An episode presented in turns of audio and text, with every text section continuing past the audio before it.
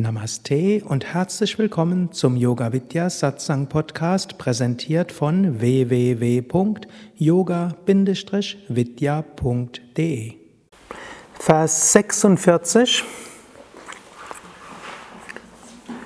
Als direkten Weg zur Freiheit für den Erlösungssuchenden nennt die Heilige Schrift Glaube, liebevolle Hingabe, Meditation und Yoga. Nur wer in diesen festbleibt, wird von den Fesseln des Körpers befreit, die aus Unwissenheit entstanden sind. Also, Shankara sagt hier im 46. Vers Vivekachudamani die, den direkten Weg zur Befreiung. Und er sagt ja, Glaube, was letztlich, also Bhakti hier, Glaube, liebevolle Hingabe, Bhakti, dann Meditation und Yoga, das ist dann Raja Yoga. Also er sagt zusätzlich zum Jnana, Viveka, was er ja vorher propagiert hat, gibt es auch noch die Möglichkeit, äh, Glaube und Hingabe, also Bhakti Yoga, Meditation und andere Yoga-Praktiken, was hier eben Raja Yoga ist. Man muss allerdings fest bleiben und dann werden wir von den Fesseln des Körpers befreit. Indem du in der Unwissenheit gefangen bist, bindest du dich, da du doch die höchste Seele bist, an das, was nicht die höchste Seele ist. Daraus entsteht für wahr der Kreislauf der Geburten. Das Feuer der Erkenntnis, entstanden aus der Unterscheidung zwischen Selbst und Nicht-Selbst, verbrennt die Folgen der Unwissenheit samt der Wurzel. Also Feuer der Erkenntnis, also nicht einfach nur intellektuelle Erkenntnis, sondern es ist ein Feuer der Erkenntnis. Entstanden aus der Unterscheidung zwischen Selbst und Nicht-Selbst, die Atma, Anatma, Viveka. Und da möchte ich jetzt gerade ein paar Worte zu sagen über diese Atma, Anatma, Viveka.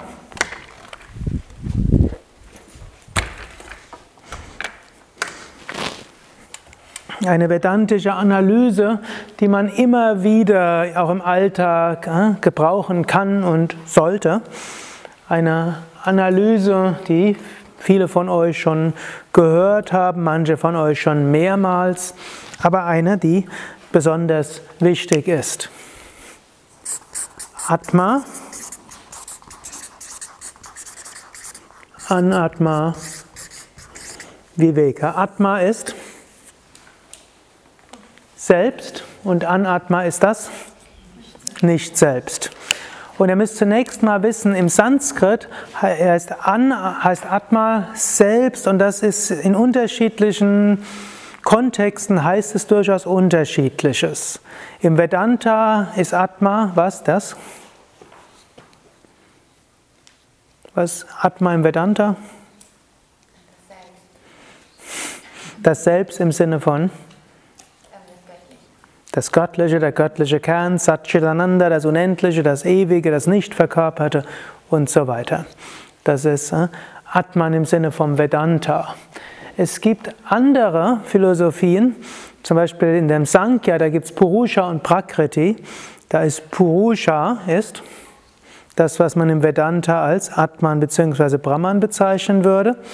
Und wenn dort im Vedanta, in Sankhya von Atma die Rede ist, dann ist es mehr ein relatives Selbst. Dann ist es die individuelle Seele. Um dem Missverständnis vorzubeugen, wird dann in späteren Zeiten im Vedanta wird es dann Paramatman genannt, im Unterschied zu Jivatman. Jivatman die individuelle Seele und Paramatman ist die das wahre Selbst, die kosmische Seele. Auch etwas ist vor allen Dingen deshalb wichtig, wenn ihr mal mit Buddhisten sprecht. Die sagen manchmal, es gibt einen wichtigen Unterschied zwischen Yoga und Buddhismus. Im Yoga spricht man vom Selbst und im Buddhismus ist das Konzept von Anatma, das Konzept des Nicht-Selbst. Es gibt kein Selbst.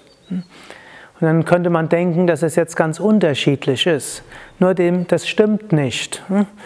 Es gibt zwar auch die gänzlichen nihilistischen Aspekte von Buddhismus, aber die Mehrheit Nagarjuna und andere großen Philosophen, die versucht haben, die Schriften von Buddha zu deuten, sprechen sehr wohl von einem Bewusstsein.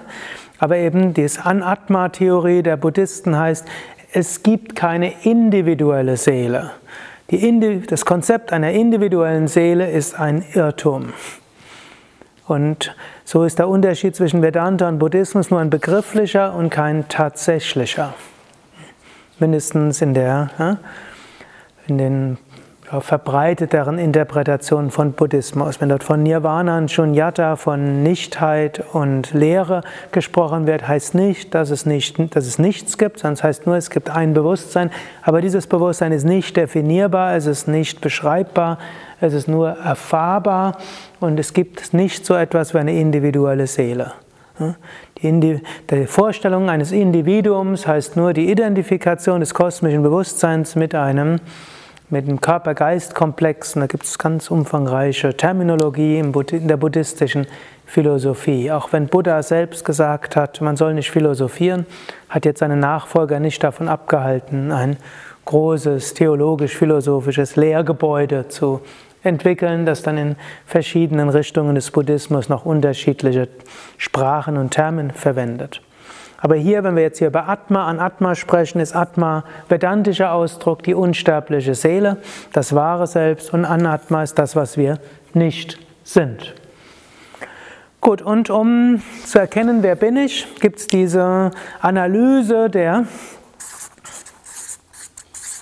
Subjekt-Objekt-Unterscheidung.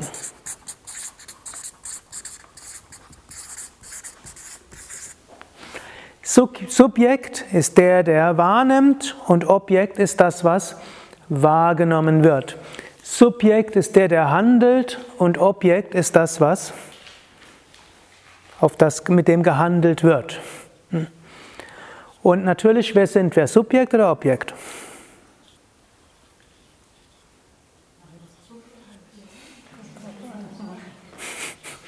Aha. Nehmen wir als Beispiel, ich sehe die Uhr. Ich ist Subjekt, Uhr ist Objekt. Wer bin ich?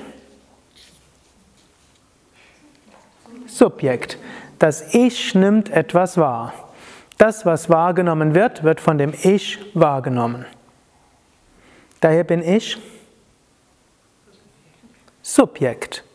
Das, was ich wahrnehme, ist logischerweise nicht ich. Ich kann natürlich sagen, ich nehme mich selbst wahr, aber da kommen wir nochmal drauf zu sprechen, hm, dass das ein Widerspruch in sich liegt, aber das kommt noch. Also erstmal, ich nehme wahr. Ich bin der Wahrnehmende. Was ich wahrnehme, bin ich nicht, weil ich es wahrnehme. Hm. Und hier diese Subjekt-Objekt-Unterscheidung ist schon wichtig. Wir können sie noch etwas weiterbringen, nämlich zwar bin ich das Subjekt und das Objekt ist das Wahrgenommene. Jetzt gibt es aber, und das macht die ganze Maya aus, den Prozess des, der Identifikation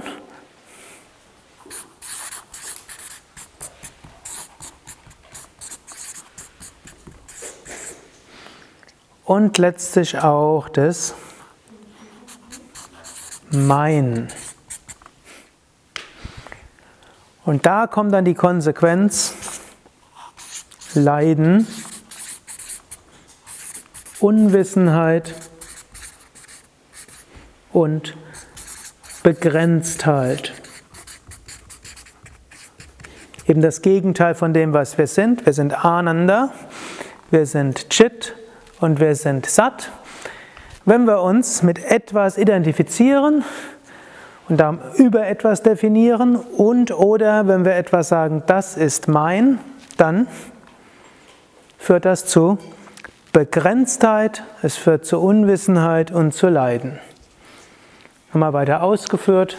Mein liebstes Beispiel ist dort, bin ich diese Uhr? Ich habe es eben schon mal erwähnt. Bin ich die Uhr? Nein. Warum bin ich nicht die Uhr? Ich sehe die Uhr, ich höre die Uhr, ich rieche die Uhr, ich schmecke die Uhr, ich fühle die Uhr. Ich kann sie aber auch jemandem geben. Hm? Ich könnte sagen, Devani, du kannst meine Uhr haben oder du kannst sie mal kurz haben für die Yogastunde und dann kannst du es mir wieder zurückgeben und so weiter. Ich kann mich jetzt aber mit der Uhr identifizieren und vor allem kann ich sagen, dies ist meine Uhr. Meine Uhr. Warum ist es meine Uhr? In dem Fall, weil ich sie gekauft habe. Wenn sie mir jemand schenkt, ist auch meine Uhr. Wenn ich sie finde, vom, ich spreche jetzt nicht vom BGB her, sondern vom subjektiven Empfinden. Sogar ein Dieb, der, sich, der sie klaut, der wird nachher auch fühlen, dies ist meine Uhr. Ich habe sie selbst geklaut. Vom anderen Standpunkt aus würde man sagen, jeder Besitz ist ein Klauen, aber das ist, ne, das ist jetzt eine etwas äh, Minderheitenmeinung. Okay, also nicht meine Meinung, aber es äh, gibt Menschen, die haben der Meinung, oder auf eine gewisse Weise vielleicht doch, wenn wir nochmal darauf zu sprechen kommen. Hm, also wenn wir sagen, ist meine Uhr, in dem Moment identifiziert man sich damit, dann geht es noch weiter, dann, dann definiert man sich auch darüber. Ich bin derjenige, der diese Uhr hier hat. Ich vermute jetzt, Uhren ist jetzt nicht mehr das, womit man sich heute zu sehr identifiziert. Hm, Viele, die meisten von euch sehe ich jetzt auch ohne Uhr, hm, im Zeichen der sich entwickelnden Handynutzung hm, werden so Uhren immer weniger gekauft. Ich glaube, Wecker sterben schrittweise aus hm, und auch Armbanduhren werden weniger. Aber ich bin jetzt noch ein bisschen altmodisch. Wenn ich jetzt sage, dies ist meine Uhr, dann kann ich mir natürlich auch damit definieren, ich habe diese Uhr. Das ist so eine besondere Yoga-Unterrichtsuhr große Zeige, große Schrift, auch lesbar im Dunkeln, kann damit Pranayama machen und sehen, ohne dass es zu sehr ablenkt und Meditationen, kann biepen nach 20 und 30 Minuten hm, und äh, vieles andere. Also, hm, bin ein praktischer Mensch, das habe ich eine praktische Uhr. Ich kann mich also über diese Uhr definieren und identifizieren. In dem Moment, wo ich mich mit etwas identifiziere, dort will ich auch, dass andere das wahrnehmen und irgendwie toll finden. Das ist fast immer so. Das, wo man sich besonders mit identifiziert, will man, dass es andere auch sehen. Und da steckt auch irgendwo eine unterbewusste Sache dahinter. Eigentlich tief im Inneren weiß man, ich bin's nicht. Also brauchen wir Bestätigung durch andere. Wenn wir sie nicht haben, fühlen wir uns unsicher. Gehen wir weiter. Wenn ich sage, dies ist meine Uhr, was passiert nach einer Weile mit Uhren typischerweise? Irgendwann gehen sie nicht mehr richtig. Zum Beispiel bei der Uhr ist das Armband kaputt. Das ist jetzt eine Uhr, für die gibt es kein Ersatzarmband. Die hatte ich mal zwei Monate bei einem Uhrmacher gehabt und der hat zwei Monate lang versucht, ein Armband dafür aufzugabeln. Gab keins. Ich habe es jetzt gelöst, indem ich dort äh, Büroklammer. Hm? Benutzt habe höchst effektiv, hält seit Februar. Hm? Und biepen kann sie auch nicht mehr. Ist also eine Ruine von einer Uhr.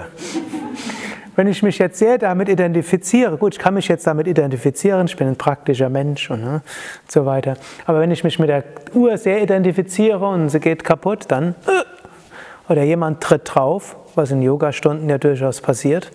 Hm? Und, oder jemand klaut sie, was auch passieren kann, wenn man irgendwie die Uhr irgendwo ablegt, oder man vergisst sie und jemand anders sieht das als Zeichen Gottes, dass er doch noch eine Uhr brauchen soll. Also in dem Moment, wo ich sage, meine Uhr, fängt alles Mögliche an. Und hm, es ist schon faszinierend, wie Menschen manchmal an kleinen Dingen hängen.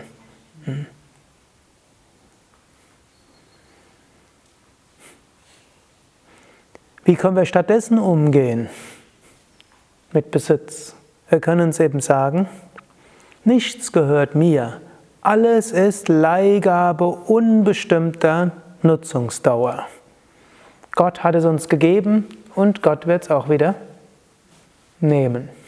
So ähnlich wie dieser Shivananda Leihgabe unbestimmter Nutzungsdauer.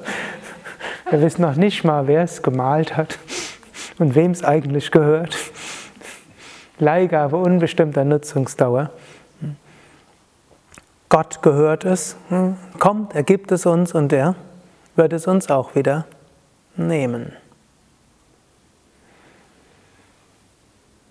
Menschen identifizieren sich mit Uhren, sie identifizieren sich mit Kleidung.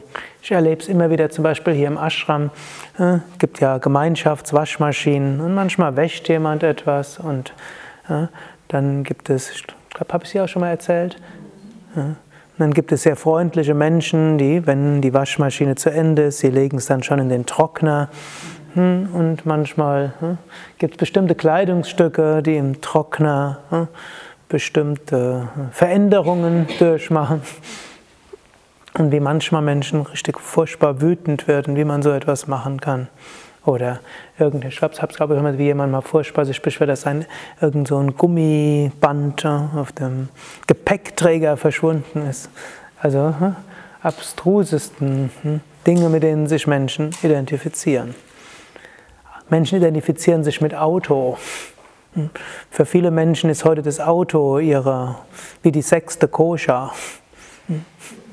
Ich habe mal so einen Artikel gelesen über die Psychologie des Autos.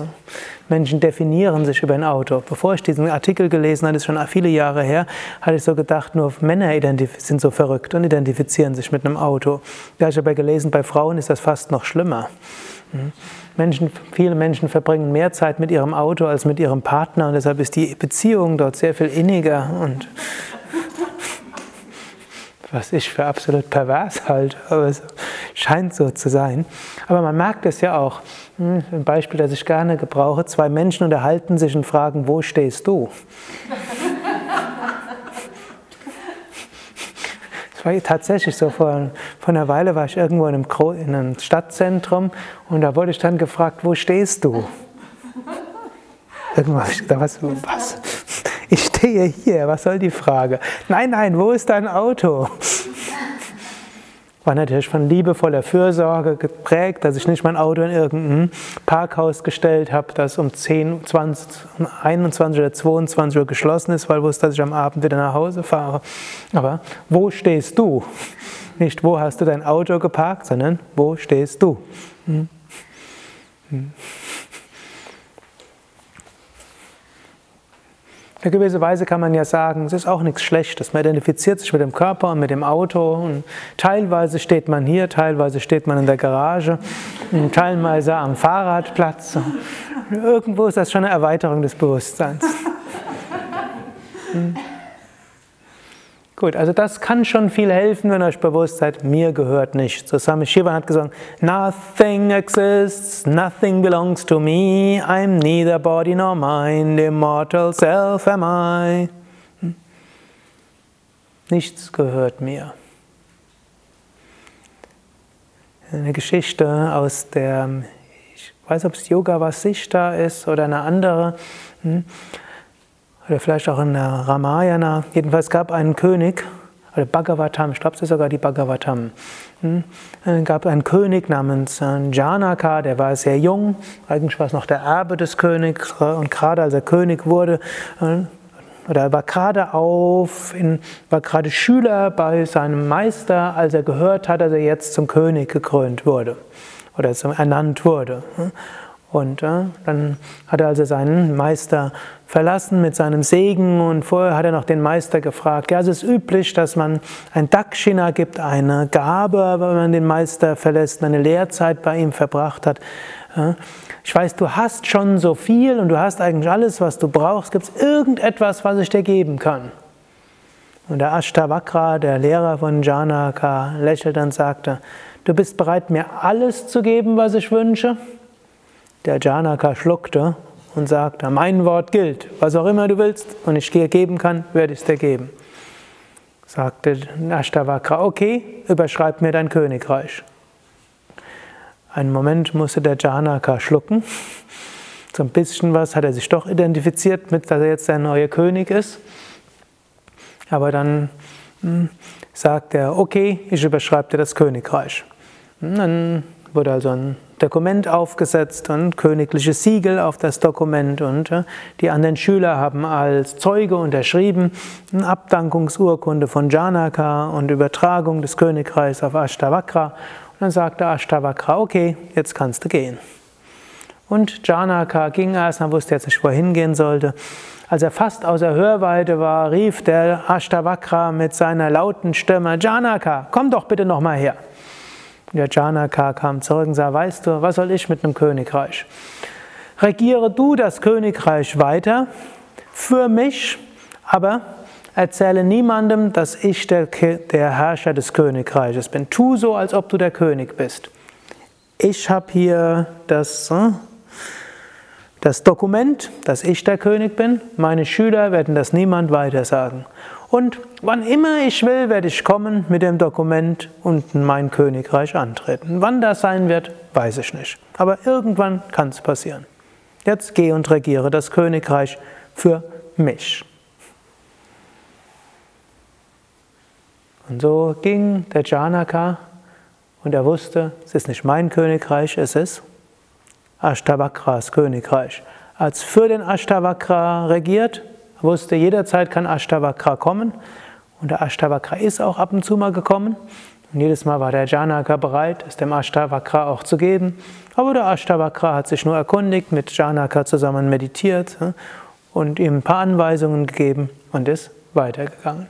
Und so konnte Janaka verhaftungslos handeln und zum höchsten Wissen kommen. Das ist ein Kunstgriff. Denn eigentlich ist es ja so, nichts gehört uns. Alles ist Leihgabe beschränkter Nutzungsdauer. Und dann kann man schauen, wo, weg, wo kommt das Ego rein, wo kommt die Identifikation hinein, wo kommt der Gedanke von mein, das ist mein rein.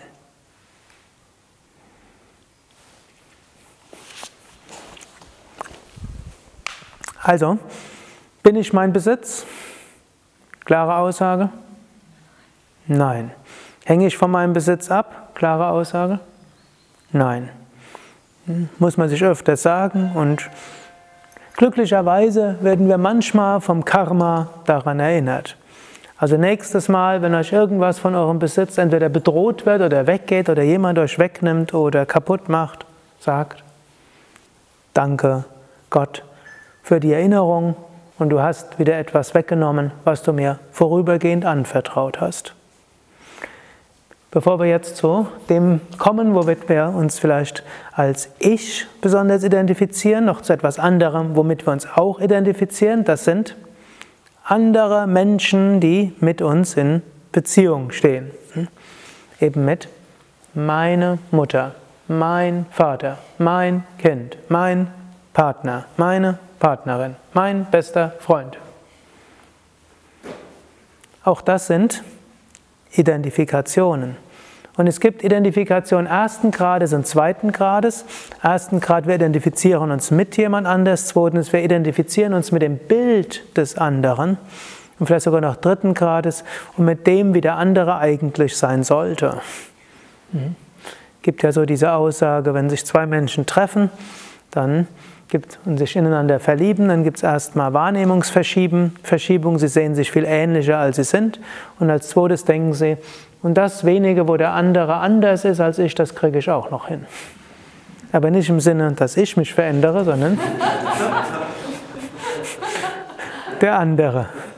Und dann nach einer Weile stellt man fest, dass man unterschiedlicher ist, als man vorher wahrgenommen hat und dass der andere hm, nach den ersten Monaten des Versuches, sich anzunähern, dann doch mehr er selbst ist und dass sich im Laufe der Jahre vielleicht sogar Entwicklungen nicht so sehr in die gleiche Richtung gehen. Da muss man gucken, wie, geht's, wie geht man damit um. Schwierig wird es, wenn man sich genau damit identifiziert und sich nur über den anderen identifiziert. Dann ist nämlich heutzutage jeder überfordert. Kaum jemand will, dass der Partner sich nur noch über einen identifiziert und letztlich das Leben über einen lebt. Wir haben schon besondere Verantwortung. Das heißt, wir kommen in, in Gruppen auf die Welt, in Gruppen von Menschen, mit denen wir schon über so viele Inkarnationen was zu tun hatten. Es gibt so ein Lehrgedicht von Shankara, wo er sagt, wieder wirst du geboren, wieder wirst du, wirst du sterben, wieder wirst du geboren, wieder wirst du sterben. Jeden Mensch, den, jeder Mensch, den du triffst, war schon mal deine Mutter. Jeder Mensch, den du triffst, war schon mal dein Vater. Jeder Mensch, den du triffst, war schon mal deine Tochter. Jeder Mensch, den du triffst, war schon mal dein Sohn. Jeder Mensch, den du triffst, war schon mal dein Mann und deine Frau. Genug, genug. Wann hast du genug davon? Wenn wir von Millionen von Inkarnationen sprechen und wir sagen, dass wir uns immer wieder mit ähnlichen oder mit sogar den gleichen inkarnieren, dann könnt ihr euch mal umgucken und könnt sagen, hallo Mami. Jeder von euch war schon mal die Mami von jedem anderen hier im Raum. Hm? Jeder von euch war schon mal Papi, denn Geschlechterwegpendel wird es auch geben. Jeder war schon mal Kind von jedem anderen. Jeder war schon mal Mann oder Frau. Kann ich das vorstellen? Mit allen Implikationen, die ich jetzt nicht näher erläutern werde. Mindestens interessanter Gedanke. Und das heißt nicht, dass wir alle hier in, in Deutschland waren. Manchmal wird, so, wird ja auch gesagt, warum jetzt wir, müssen wir Deutsche uns mit äh, irgendwelchen indischen Sachen auseinandersetzen. Wir waren in früheren Leben vermutlich keine Deutsche und nicht alle hier sind Deutsche geboren.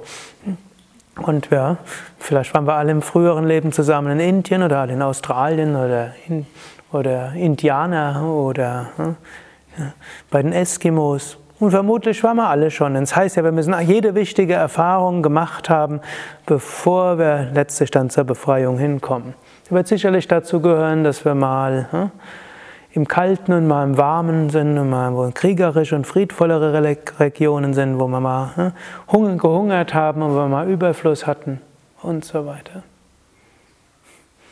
Und deshalb wir sind mit Menschen zusammen, wir haben bestimmte karmische Aufgaben aber jeder ist seine einzelne Seele und letztlich in der tieferen Ebene sind wir alle eins, aber auf einer anderen Ebene hm, hat jeder sein eigenes Karma und wir zusammen haben ein gemeinsames Karma. Wenn man das weiß, dann hm, kann man auch mit seinen Eltern geschickter umgehen, wo man weiß, hm, sind eigenständige Persönlichkeiten. Viele Kinder ab einem gewissen Alter wollen dann die Eltern erziehen und sind entsetzt, dass die Eltern sich nicht erziehen lassen. Man hat sich zwar als Kind und Jugendlicher auch erfolgreich zur Wehr gesetzt, aber umgekehrt soll es doch funktionieren. Sollen wir sehen, wir haben ein Karma zusammen und da sind sicher auch Emotionen dabei muss ja nicht emotionsfrei sein. Hm, wäre auch grässlich, wenn wir ganz emotionsfrei wären. Hm, mag es auch Verhaftungen geben, hm, aber nicht diese tiefe Identifikation über Eltern, über Kinder, über Partner, über Partnerin. Im Bewusstsein, wir sind zusammen eine Weile und danach werden wir wieder auseinandergehen und uns vielleicht auf andere Weise im nächsten Leben treffen, wobei die Hoffnung natürlich ist, kein nächstes Leben gibt auch noch einen anderen Vergleich, den es so gibt im alten Indien. Hm, wenn dort äh, Holz geschlagen wurde, dann und das Holz gab es mehr Strom aufwärts, dann wurden die Baumstämme dann ins Wasser, in den Fluss gegeben und wurden dann so vom Fluss weiter nach unten transportiert und unten in den größeren Städten hat man dann das Holz rausgefischt und äh, so dann größere Bauwerke errichtet. Die Baumstämme sind vielleicht haben vorher nebeneinander gestanden, dann sind sie gefällt worden, sind dann vielleicht eine Weile zusammen, dann ist der eine hängen geblieben und der andere weiter, dann ist der eine weiter und dann ist der andere hängen, haben sich öfters eine Weile wieder getroffen und wieder auseinander. Und so in diesem Sinne können wir uns bewusst sein. Wir sind eine Weile zusammen, dann gehen wir auseinander. Dann sind wir vielleicht wieder eine Weile zusammen, gehen wieder auseinander. Es gibt kurze Trennungen, längere Trennungen, mit dem Tod zur Trennung und so weiter. Und auch hier wieder, das können wir uns bewusst machen. Der andere ist eine eigenständige Persönlichkeit. Schon das Kind, das auf die Welt kommt, ist eine eigenständige Persönlichkeit. Und man hat besondere Verantwortung. Und äh, zur Verantwortung gehört auch irgendwo eine emotionale Verhaftung. Würde sagen, ich habe noch keinen Elternteil gesehen, das nicht eine Verhaftung an die Kinder haben, wenn die Kinder bei den Eltern wohnen. Und es ist vermutlich nicht, auch nicht gesund, wenn Eltern gar keine Verhaftung an ihre Kinder haben. Aber es ist die Frage, wie groß ist die Verhaftung und wie groß ist die Identifikation über die Kinder. Das macht es nämlich den Kindern ausgesprochen schwierig. Aus äh, letztlich instinktiver Verhaftung, die die Natur irgendwo mitbringt, hm, kann aber uneigennützige Liebe entstehen. Aus uneigennütziger Liebe kann Verbindung entstehen, kann spirituelle Beziehungen entstehen und irgendwann hm, kann daraus etwas weiteres entstehen, Liebe, die immer mehr mit einschließt und eben auch den anderen in sein eigenes Leben entlässt, im Bewusstsein, jeder ist seine, hat sein eigenes Karma. Gut, kommen wir zum nächsten Punkt. Bin ich der Körper? Einige schütteln den Kopf. Warum bin ich nicht der Körper? Etwas schwieriger anscheinend. Subjekt-Objekt-Beziehung. Nehmen wir an, bin ich die Hand? Fangen wir leicht an. Bin ich die Hand? Nein, ich sehe die Hand. Ich höre die Hand, ich rieche die Hand, ich fühle die Hand, ich schmecke die Hand. Hm? Bin ich die Hand? Nein. Ich kann die Hand bewegen. Bin ich deshalb die Hand? Nein. Ich kann durch die Hand fühlen. Bin ich deshalb die Hand? Nein. Das macht zwar die Hand anders als meine Uhr, durch die Uhr kann ich nichts fühlen, aber es gibt ja Entwicklungen, hm, zum Beispiel künstliche Handschuhe, durch die man hindurch fühlen kann. Hm. Es gibt sogar einige solcher Entdeckungen, wo man tatsächlich dann den, wo der Handschuh so ist, dass er die Empfindungen weitergibt an die Hand. Bin ich dann der Handschuh? Hm. Ich gebe noch ein weitergehendes Beispiel, vielleicht auch noch. Und angenommen, ich verliere die Hand, Fahrradunfall, muss amputiert werden. Bin ich dann weniger Sukadev als vorher? Hm. Ich kann weniger machen. Es wird eine Weile schmerzhaft sein. Aber ich bin immer noch ich. Und ich fühle mich nicht nur einfach nur noch zu 95 Prozent. Ich bin immer noch ich. Und angenommen, ich kriege dann so eine künstliche Hand, wie es ja heutzutage gibt, die man auch be bewegen kann. Zum Teil können die sogar äh, mit den Nerven verbunden werden.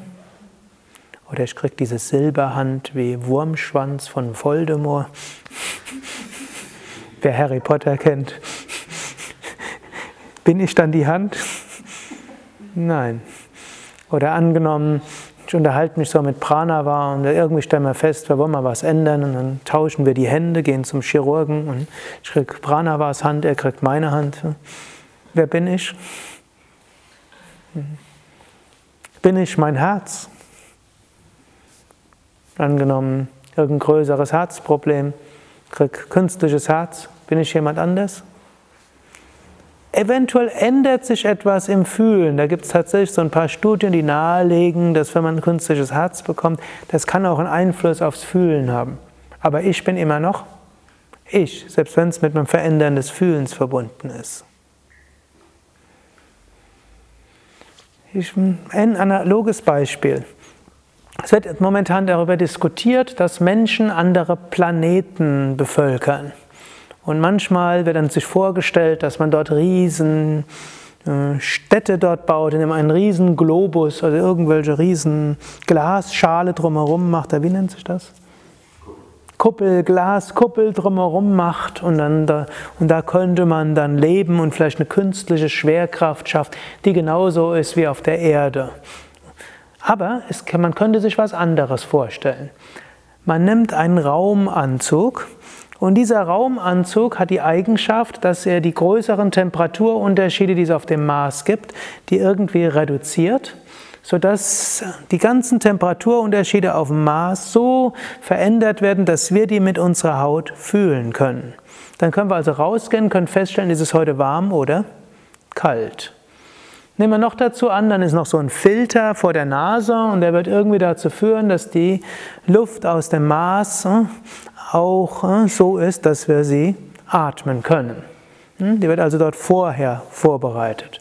Nehmen wir weiter an, hm, wir können dann auch durch diesen Raumanzug äh, alles Mögliche tun. Nehmen wir weiter an, wir können dadurch auch essen und wir können sogar bestimmte Sachen vom Mars dann verzehren und die werden irgendwo mit einer Maschine vorher umgewandelt, dass wir das dann bekommen, das auch Geschmack hat, dass wir auch Proteine und alles, also eigentlich Sauerstoff, Wasserstoff, Stickstoff und Kohlenstoff gibt es alles auf dem Mars. Muss man also nur diese ganzen Sachen, die es dort gibt, vorher mit irgendwas umwandeln, dass es dann im Mund landet, ist alles denkbar. Und jetzt nehmen wir noch dazu an, wir bekommen das im Moment der Geburt und das wächst dann weiter und wird einfach durch das, was wir uns zunehmend nennen, wird dieser Raumanzug wachsen. Was würden wir logischerweise denken?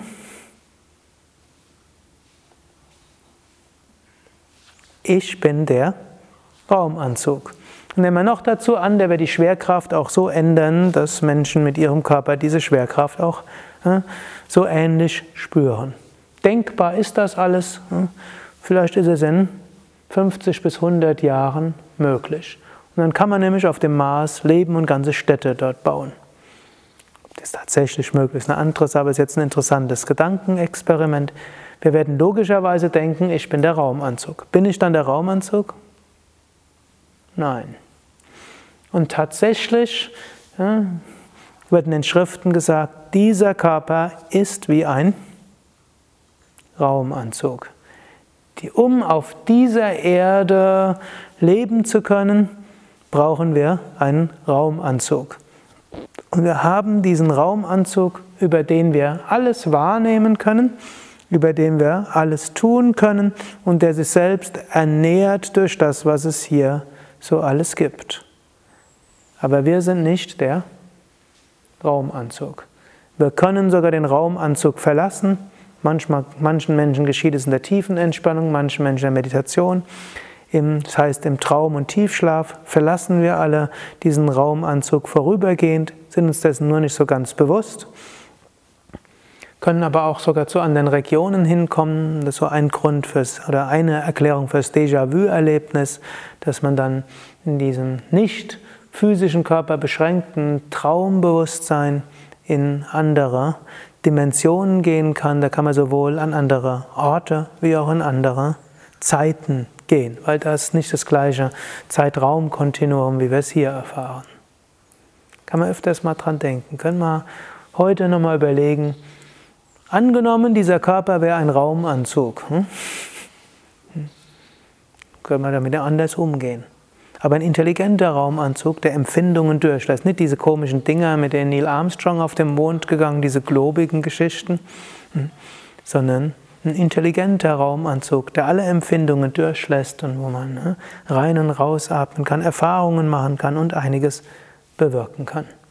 Dass Menschen sich mit künstlichen Händen identifizieren, die Sinneswahrnehmungen dort durchgeben, das weiß man inzwischen dass Menschen sich auch mit künstlichen Beinen identifizieren, das hat man tatsächlich zeigen können.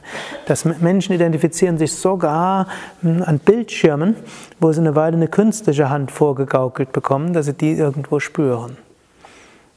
Das, was, das, wodurch wir wahrnehmen und das, was wir bewegen können, nach einer Weile identifizieren wir uns damit. Nur wir sind es deshalb noch lange nicht. Wenn wir uns dessen bewusst sind, dann ist auch wieder viel Leiden verschwunden. Denn wenn wir uns mit dem Körper identifizieren, erstens, das ist mein Körper und noch schlimmer, das bin ich. Dann kommt noch die Identifikation zweiten Grades dazu. Wir denken, wie der Körper ist. Dann kommt noch als nächstes dazu, wir denken, wir haben noch ein Bild, wie der Körper sein sollte. Und die Diskrepanz zwischen dem, wie der Körper ist, so wie wir denken, wie der Körper ist, und so wie wir denken, dass der Körper sein sollte, schaffen wir unglaublich viel Stress. Wenn wir aber erkennen, hm, das ist der Körper, schön unglaubliche Wunderwerk der Technik, hm, Gottes Werk, hm, unglaubliches Wunderwerk, aber mit, trotzdem mit Begrenzungen, wie ihr vermutlich alle wisst. Und mit steigendem Alter kriegt man das öfters mit, dass dort doch bestimmte Grenzen sind. Dann sind wir dankbar, dass er da ist, wissen aber, nach einer Weile hm, wird er nicht mehr so richtig funktionieren. Leider können wir nicht ganz so schnell austauschen. Wir können ihn schon austauschen, aber das ist mit dem Verlassen dieses, dieser physischen Welt verbunden und Aufenthalt einer Weile im Astralwelt, bis wir dann wieder einen neuen Raumanzug bekommen. Und dann ist noch nicht mal sicher, dass wir auf diesem Planeten wiedergeboren werden. Wir können auf einem anderen Planeten wiedergeboren werden. Wir können auch einen Tierkörper bekommen, obgleich das unwahrscheinlich ist. Hm, und mit dem Raumanzug, den wir bekommen, ist sogar eine Veränderung der Ausdrucksformen unseres Denkens und Wahrnehmens und Handelns verbunden.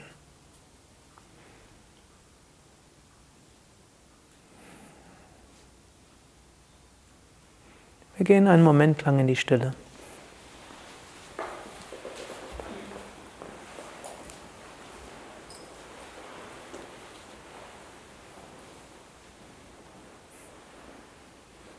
Seid euch bewusst, ich bin Bewusstsein im Raumanzug dieses physischen Körpers. Der physische Körper gibt mir Wahrnehmungen und Empfindungen, hat auch Einfluss auf mein Denken und Fühlen. Gibt mir die Möglichkeit zu handeln, Karma auszuarbeiten. Aber ich bin nicht der Körper. Ich bin unendliche, ewige Seele.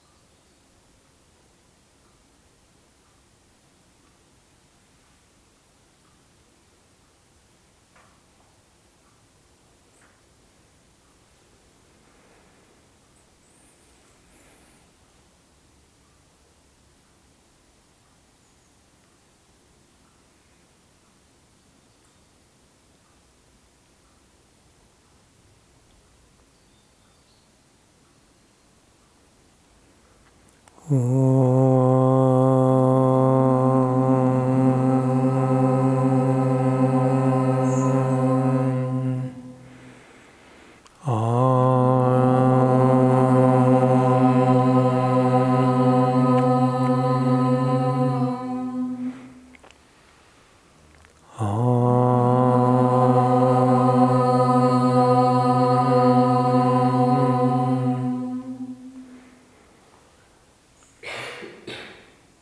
Sharanakaradinata Paritrana Parayani Sarvasyati Hare Devi Narayani Namostate Om Shanti Shanti Shanti. Om Frieden Frieden Bolo Satguru Shivananda Maharaj Ki Jai Bolo Shri Vishnavananda Maharaj Ki Jai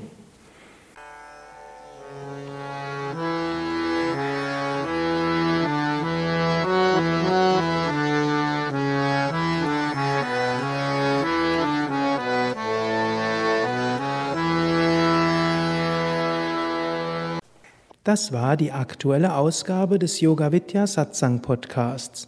Mehr Informationen zum Yoga über Yoga-Seminare, Yoga-Workshops, Yogakurse, Vorträge zu Spiritualität und Meditation unter www.yoga-vidya.de